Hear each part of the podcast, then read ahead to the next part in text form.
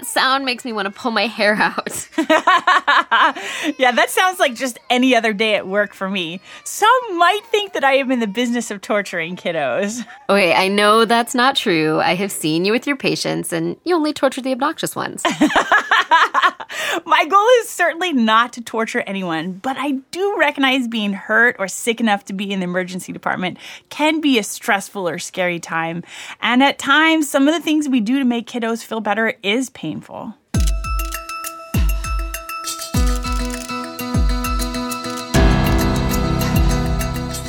This is EM Pulse. With your house, Sarah, Dallas, and Mommy. Episode 12. Toddlers will sell their souls for stickers.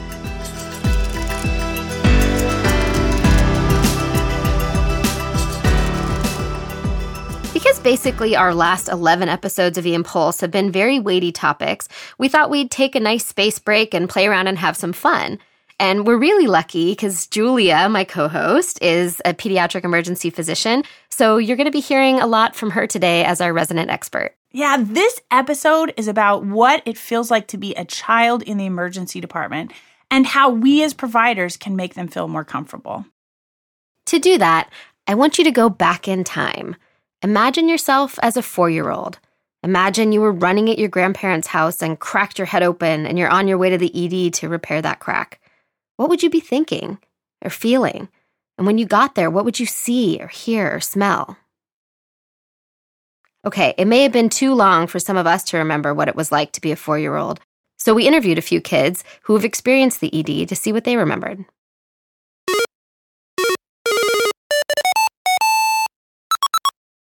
Why did you go to the emergency department?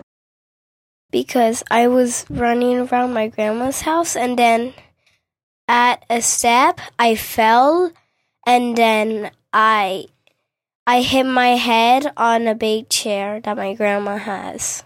And what happened after that?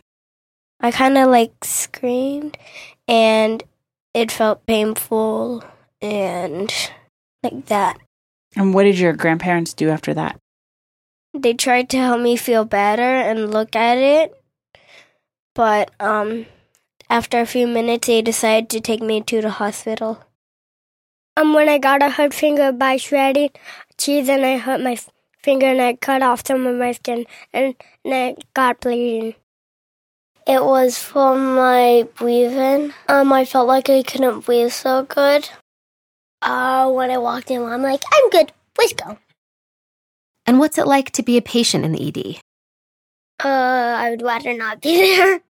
There was a person who, like, I was on the, like, a wheelchair because I'm so old.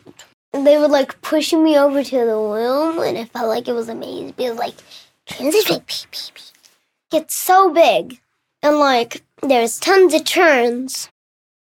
Well, I remember seeing a doctor taking care of some of a of a of a mommy like you, mommy. Um, like um, he she had two children and she was having a baby. I was nervous because in my mind because I knew there was gonna have to be a shot or two. And what did you think was going to happen with those shots? They would help me feel better, but even though I don't really like shots at all. I remember I was just in a like a room and I had a button by my bed and I had this like thing that you could pull over my bed and I could like or it swung to the side but you could pull it over and I I used that for coloring.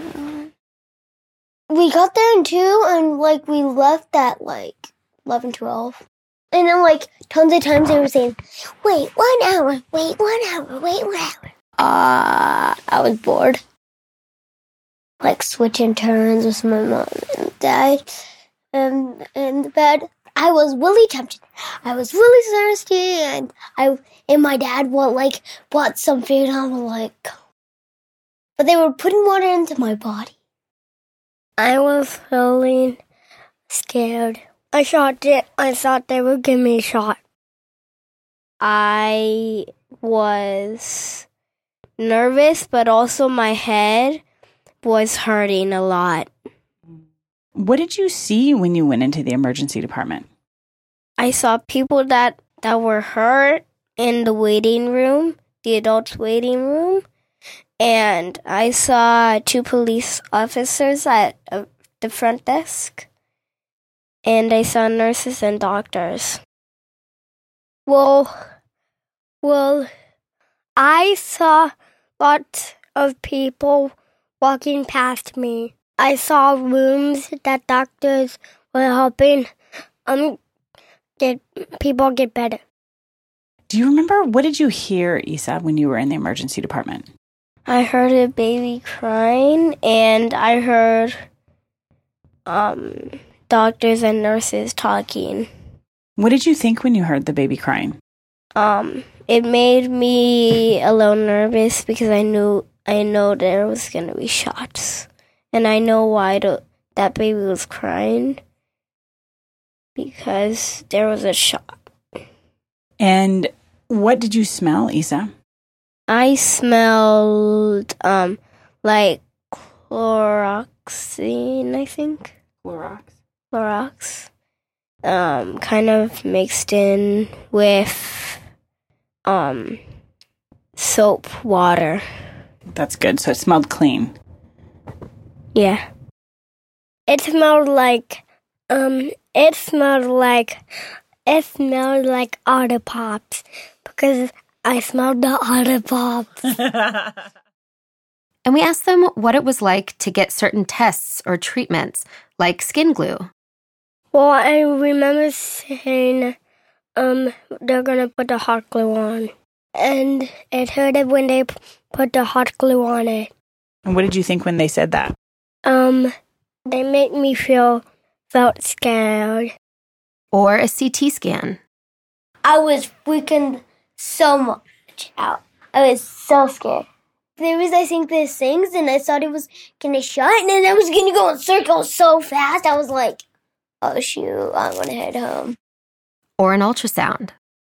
And then, like, I remember there were there was like this thing. It looked like the things, like what sometimes the thing what makes you, their armpits smell good. It looks like that. Oh, like a deodorant? yeah, deodorant. It looks like that. I think they put it on my tummy, like The- tons of different ones.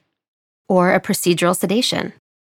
They gave me medicine to make me f- fall asleep, and then they, I think they took a shot and put some medicine in me. And then when I woke up, I felt really good, but also really dizzy.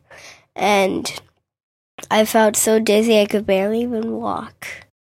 When I woke up, my bleeding on my forehead was um there wasn't any more blood and they um put like little strips on my head um where um it was cut Or an IV.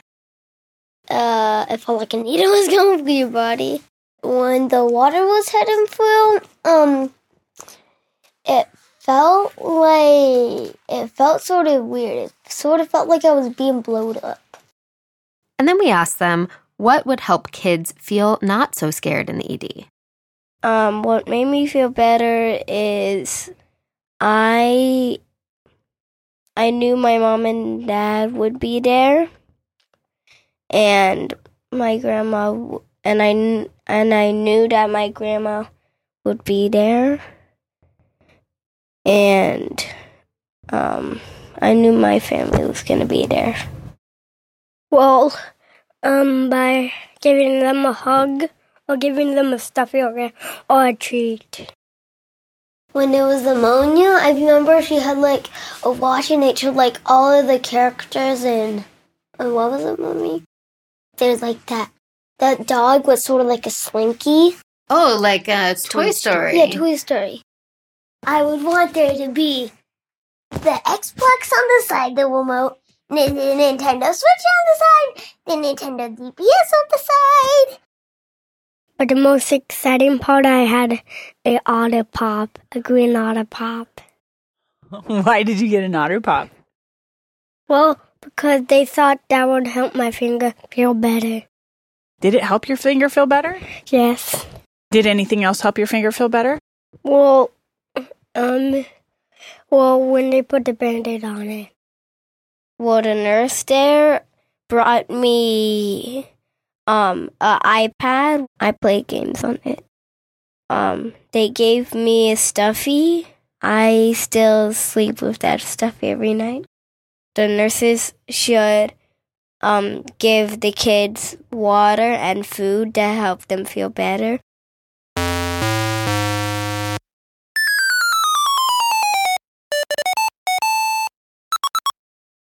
You know, Sarah, it's interesting because none of these kiddos were interviewed in the emergency department.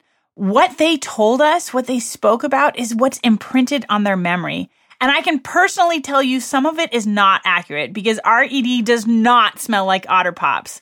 But that small act of a special treat for a wounded child was imprinted on Jordan's mind and his memory, and it modified how he remembered the emergency department. Clearly, getting a shot or the hot skin glue were some of the things that children were most concerned about, even though it's such a small fraction of their time in the ED. The strongest part of their memories seem to be around pain or the anticipation of pain. And that's fair because we have our share of painful procedures that actually make shots pale in comparison. We couldn't interview any infants today, but even infants can be traumatized by our painful procedures.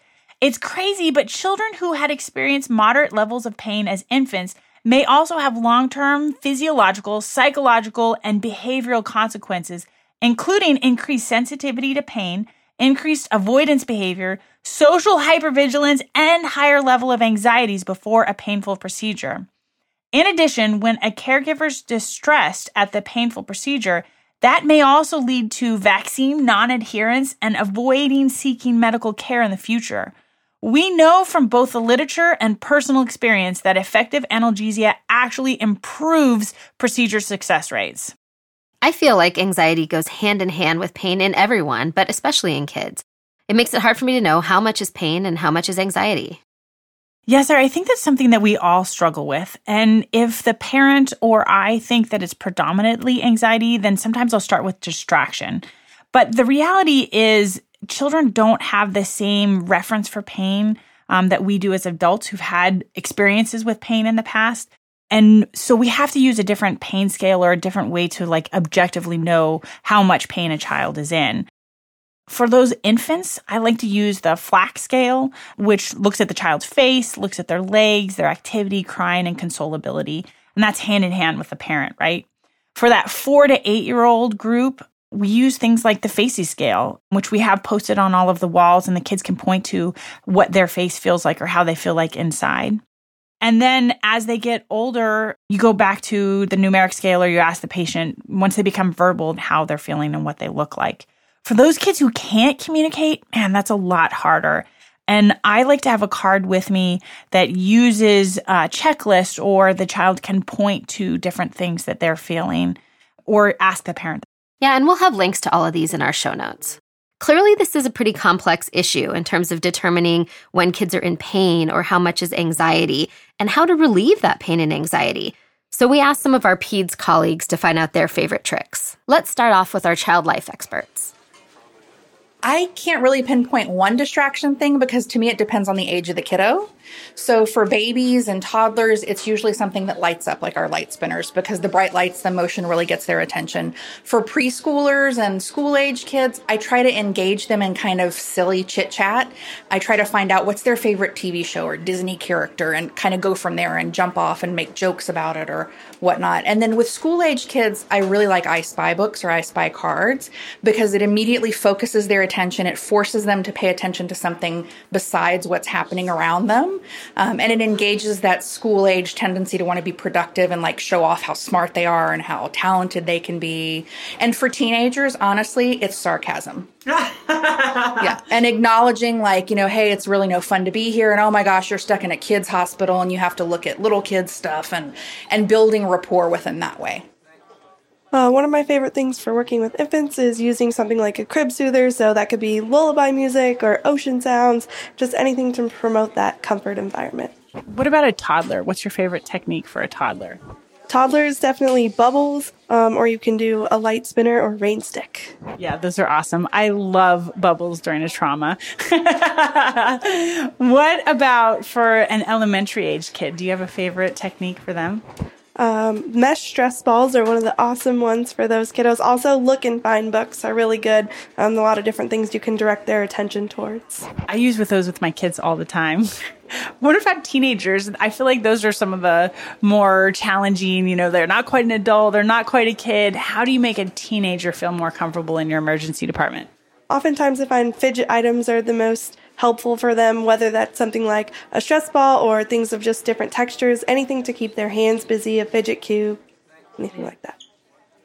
Now let's hear from some pediatric nurses. As nurses, we love to call child life, but they are not always available to us. Um, even just things as simple as bubbles, um, jiggling your keys around, looking in their ears, saying, Oh my gosh, I think there's animals in your ears. Or, like Julia was saying, making the exam as interactive as possible with um, getting down on their level and really just kind of making it silly, making them laugh. Toddlers will absolutely sell their soul for stickers. So those are always great things to have in your pocket because they will do anything you need to do to bargain with them for stickers. Um, we try to just basically break things down into their terms that are not scary. Like, hi, I'm, just, you know, I'm friends with your doctor or I'm friends with your nurse. I'm just going to come look at you. We're just looking. There's no owies. Um, we like to explain IV starts in terms of this is a really big water gun. It's a really big straw. This is what it looks like. We like to kind of put an empty catheter on a flush and kind of let them squirt us like, oh, it's a water gun. It's not scary. It's not going to hurt you. Things like that. Hey, what do you tell kids when you're placing an IV? What are what are your tricks for like? What do you tell them that you're doing? That we're just putting a straw in their vein and just like Jackie said, we show them that there's no needle, it's just a straw. It really helps a lot. Like we'll make them touch it. I tried to do the wildlife child life thing, but I failed. um, with babies, I do like funny faces and make some noise, like, and they will like stop crying and they will look and try to imitate what you're doing. So it kind of like distracts them a little bit. So, but for teenagers, it's always electronics like the iPad. Give it to them and they'll be okay. And how about some pediatric emergency physicians? What are their tricks? All right, I have I have three that I want to tell you about. One is what everybody's talking about, which is bubbles. Um, I think bubbles are they're powerful and magical in so many ways. If you just need r- literally five seconds of quiet breathing, that is the trick. That's the go-to trick or five seconds of just a, you know, a quiet uh, exam for the abdomen. That is the go-to trick. So you blow some bubbles where the kid is looking away from you. You sneak in behind them, press on their belly, listen to their lungs, and you have the exam. The second tip I have is the sticker trick. So we have a drawer full of stickers that's uh, very near the ground.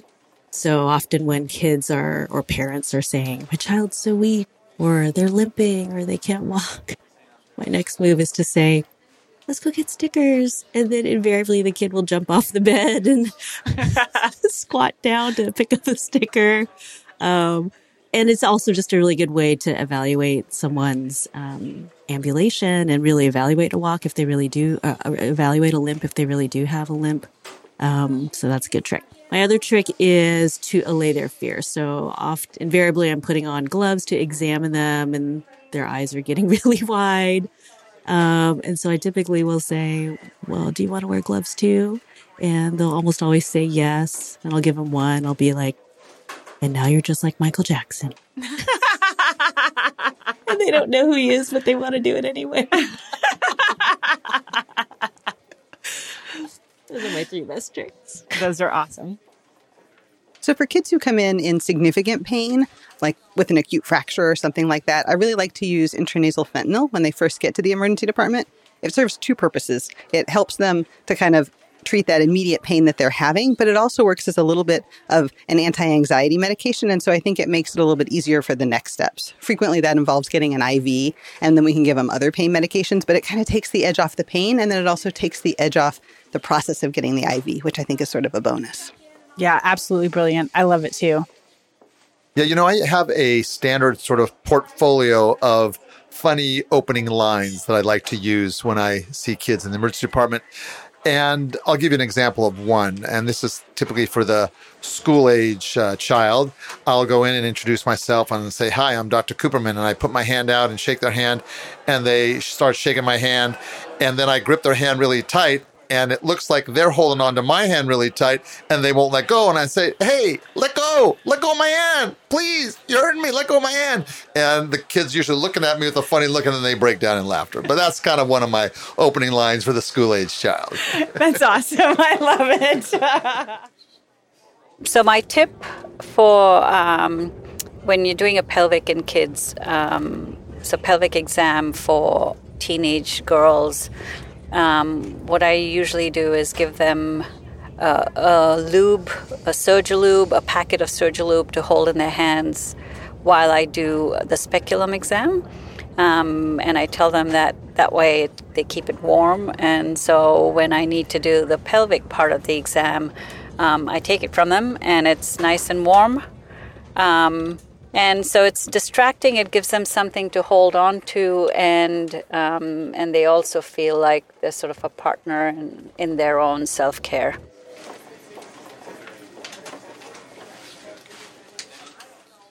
These are all some really great tips. I especially liked the stress balls in older kids. I hadn't thought about that. Um, and sarcasm. I mean, I think I probably do that anyway. I, I just hadn't do. thought about it you know, deliberately.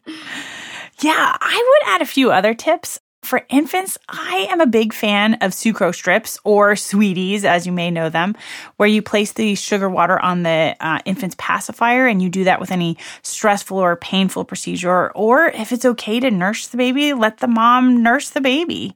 This has actually been fairly well studied as these things go, and it is a pretty cheap and easy way to reduce baby pain, that's for sure. So I wonder if this would work in adults. Like, I wonder if my patients would need less Dilaudid if I let them suck on a Snickers bar. yeah, maybe, maybe not. We studied it in older kids and it didn't work quite as successfully. So, you know, I mean, you could try. Okay, so what do you think about topical analgesics for venipuncture? Yeah, it's a really good question. I think the first question that we have to ask ourselves is Do I really need to poke this kid? Do I need to place an IV? Can this child take these fluids by mouth or do the antibiotics really need to be injected? What am I going to do with those lab tests? Does it really change what I'm doing? If the answer is yes, then I may consider doing EMLA or I may consider doing some other topical analgesia if I have time. I use it when I'm accessing a port or if I have a good heads up that I'm going to need to place an IV or if I'm not sure if I'm going to place an IV but I like have the time to make that decision, then I'll try to place EMLA. It takes a minute. It's 30 to 60 minutes before it actually starts working. So it definitely takes a while and the nurses have to know where they're going to go. Otherwise you've lost your shot, right? Then you have to wait another hour for it to work. But there's this really cool thing that we used where I did fellowship and I, where I worked for a while, where you can use what's called a J tip. These do not require any needles, and it's a little cartridge that injects topical lidocaine in a CO2 cartridge directly onto the skin where the nurse is going to place an IV. And we have some studies that show it doesn't interfere with the nurse's ability to place that IV, and it is instantaneous. I mean, it is just freaking wild, Sarah to watch a nurse place an IV in a young child and them not even be aware that the needle is going in. And they can try over and over again. Another cool thing about JTIP is you can actually use it for lumbar punctures as well. Oh, that's awesome. I actually have not seen those. Sounds really cool. but I do love using LET, like the lidocaine epinephrine tetracaine, on my lacerations. And I feel like kids need a lot less sedation when I use the LET. Yeah, me too, Sarah. I feel the key with LET is to use a lot and to do it early. When the area is blanched around the lac, that's when you know that it's really working. I can even repair procedures without injecting Lido into the wound when LET is really doing its job. I know there's even some hospitals that have a protocol that put the LET in a medicine cup in the room with the patient. The parent keeps applying the LET and really numbs the stink out of that area. It's absolutely brilliant. And then when you're doing your procedure, set yourself up for success. Explain to both the child and the parent what to expect. And sometimes I give a little magic juice of intranasal fentanyl as well for those painful procedures. Yeah, I sometimes wish I could give some intranasal Versed to the parents. Me too. It's definitely stressful being a parent watching your kiddo go through a scary or painful procedure. And we know that kids read off of their parents' reactions, right? I like to give the parent and the child something to do during the procedure. Like I have little pocket search and find cards or games on my phone that engage the child and the parent together. And then other things that I do is I like to prepare for the procedure by drawing up meds outside of the line of the vision of that child. And I keep my needle out of the line of vision if at all possible while giving them the meds. And I do give them a heads up as to what they're going to feel. Do you buffer with sodium bicarb? I've heard this is a trick, but I get looked at pretty crazy when I ask for it sometimes. Oh man, that sucks that you do. Um, yeah, I totally do. I use sodium bicarb all the time. You drop one ml of sodium bicarb to mix with uh, nine mLs of your 1% lidocaine. Other things that I use is I use the smallest needle possible. Like I actually go to the insulin needles and pull up medicine that way. I use the smallest syringe possible and I keep the lidocaine at body temperature. Another thing you can do is inject through the broken skin or through the area that's already been numbed up when you're injecting lidocaine. And we know being numb is really super important for our laceration repairs. There's also the option of not using sutures. Yeah, you're totally right.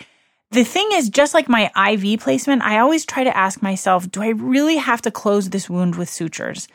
There are some wounds that are okay left open and healing. And if the family is okay with the potential for scars, then just leaving it open is an option, especially under the chin or in areas where kids aren't going to have be affected by the scars themselves. But if I have to close it, I always ask myself, can I use tissue adhesives such as Dermabond or glue stitch? Which we have some pretty good studies showing that there's similar cosmetic outcomes to sutures, but patients, parents, and providers, Sarah, all report less pain with these tissue adhesives, which is pretty cool. Now, that's not to say tissue adhesives are completely pain free. They still can be painful. And so I do put LET on first, and I definitely give them the heads up that it's going to burn. Yeah, I totally remember this with your son, Jordan. Huh. you remember how we put the Dermabond on and he said, Hey, mommy, they forgot and used hot glue instead. I do. He still calls it hot glue. So sometimes good numbing works, but sometimes it's just not enough. When do you decide to use procedural sedation? Oh, yeah, that's a really good point. Sedation is wonderful. And there are definitely times, like with my son Isa, when he had his large laceration, that he wasn't going to sit still long enough for that procedure, or it was too painful. I needed him to absolutely be still while they were repairing that lac near his eyeball, right? So there are times when I use sedation, but then there's big side effects with that, and you, there's more pain that's associated with the administration of those meds or even putting the IV in. So I try to avoid it whenever possible, especially at nighttime. I like to use nitrous for those short, slightly painful procedures that as soon as the meds wear off, I want them to pop up and walk out. Um, but I recognize not all facilities have nitrous. Another great option that I think all facilities should have, if I had my way, would be intranasal medication. Intranasal is a fast, effective way to deliver pain medications like fentanyl without the side effects. Wait, okay, hold on. because I give fentanyl all the time, you know, IV or IM in the adult world, but what do you mean it doesn't have the side effects? Well, I shouldn't say there's absolutely no side effects, right? Because you can feel it going inside of your nose and that can be disturbing to the child. Um, and, you know, anybody can have an allergic reaction. But we do not see the same uh, incidence of dizziness, nausea, vomiting. Um, and there's no hypoxia and there's no chest wall rigidity associated with intranasal fentanyl. So it's really awesome awesome. And it works really fast. It works faster than PO medications. I use it for short, painful procedures like the laceration repair or as a bridge to other painful procedures like placing an IV in a both bone forearm fracture or somebody that comes in with a sickle cell crisis. I think that it's absolutely revolutionized the way that I do procedures.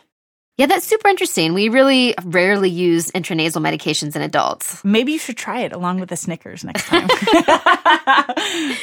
we know that treating pain and addressing anxiety in the child and in the parent are key, but are there non pharmacological ways that we can do these things? Yeah, sure there are. I mean, we heard from several of our colleagues some examples that they use. For me, first and foremost is keeping the families together. Studies have shown that parental presence may decrease pain and distress, and we know that it does not impede procedural success. Clearly, for Isa, when he's describing what decreased his pain and anxiety, it was knowing that his family was going to be with him that made the biggest difference. And interestingly, C Suite has stake in the game in this as well, because both the Institute of Medicine and the Joint Commission have made patient and family centered care a priority, and that is a part of it. That's not to say that this works for every single patient and there might be a conversation that you need to have with the family and or the child to find out what they prefer. You certainly don't want the parent making it worse or the parent becoming your next patient, right?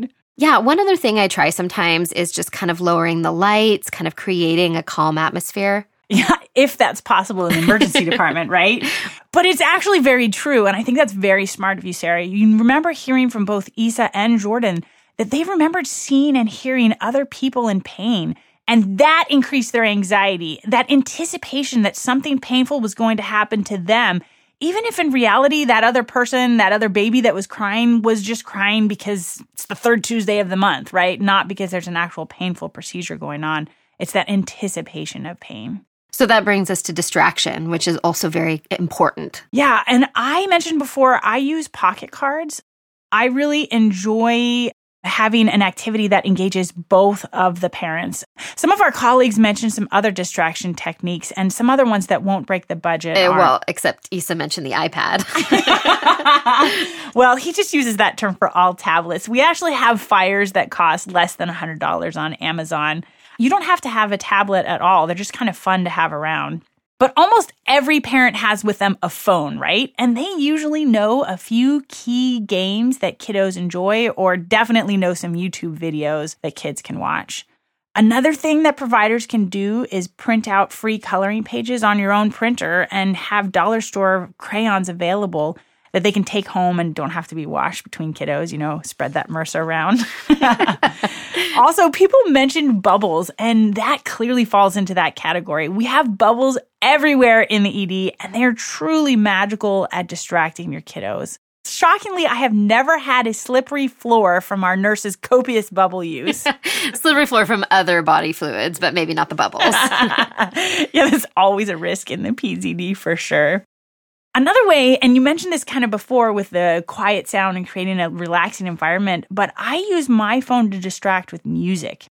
I almost always play either that child's favorite music, although unless it's inappropriate, I swear, Sarah, some kids will ask for Drake. but I'll either listen to their favorite music or I will have uh, sleep sounds, um, a playlist on sleep sounds that I play while doing a procedure or even while they're being sedated. Um, it kind of brings the temperature of the room down. I think it helps the patient. I think it helps the parent. Um, and sometimes it helps the surgeons that are doing the procedure as well.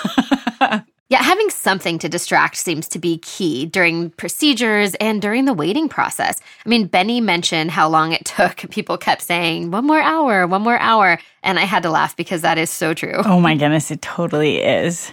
But I noticed that Haiti mentioned explaining the IV does not have a needle in it and engaging the patient in that conversation. That's a cheap, easy way to distract the kids. Yes. And it gives you an excuse to catch up on the latest Pixar movies that are out there. Personally, I highly recommend Coco if you haven't watched it. My boy's favorite right now is um, Incredibles 2. Oh, yeah, that was really good. So even if you don't keep up on the latest kids movie, the point is engaging the patient of all ages. And we can offer them choices sometimes. Like when it's appropriate, I'll say, do you want me to start with the left ear or the right ear? Or give them a special role or job when performing a medical procedure, like hold the Yankauer, or guess how many stitches you're going to need, or when I ask for this, hand me this. And it really gives them something to do. Yeah, I find that telling kids what they should expect during their treatment or encouraging them to ask questions is helpful. And like you said, empowering them to make some choices. Yeah, totally. We just have to be careful of the language that we use with them. We don't want to create false expectations, such as telling them this will hurt or this won't hurt, right? One strategy is to give them options like some children say it feels warm or some children say that it feels cold, things like that. Oh, that's interesting. I definitely hadn't thought of that. Yeah, the last thing I wanted to mention is something that Isa and Benny both said. Kids need to eat and drink more frequently, and sometimes their hunger or thirst can manifest as anxiety or anger. I find that in residents too. Maybe myself too, I don't know. I think take the time to feed them or let them drink if they can eat.